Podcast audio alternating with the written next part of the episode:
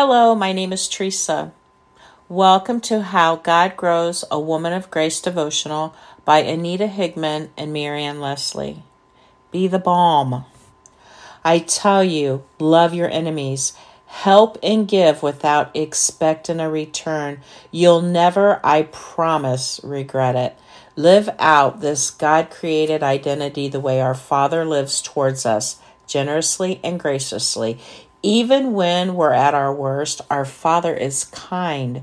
You be kind. Luke 6. Yes, the woman has pushed you right to the very edge of your patience. Your heart is thrashing about inside your chest. Your face is flushed to a bright cherry. Oh, and your lips are twitching to let her have it. You have prepared a tongue lashing she will never forget and one that will satisfy you to the bone? Or will it?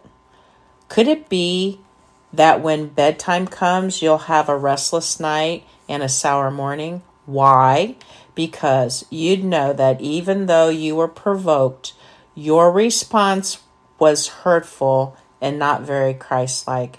And you've learned from experience the long term regret, regrets overshadow any false and fleeting satisfaction you get from clobbering someone with a few choice words. So instead of landing a verbal bomb onto someone's life, wouldn't it feel better all around to be the balm?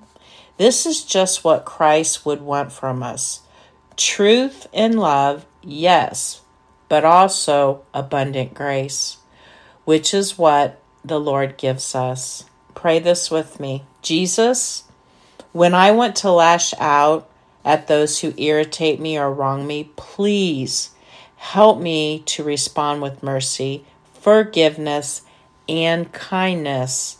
Amen.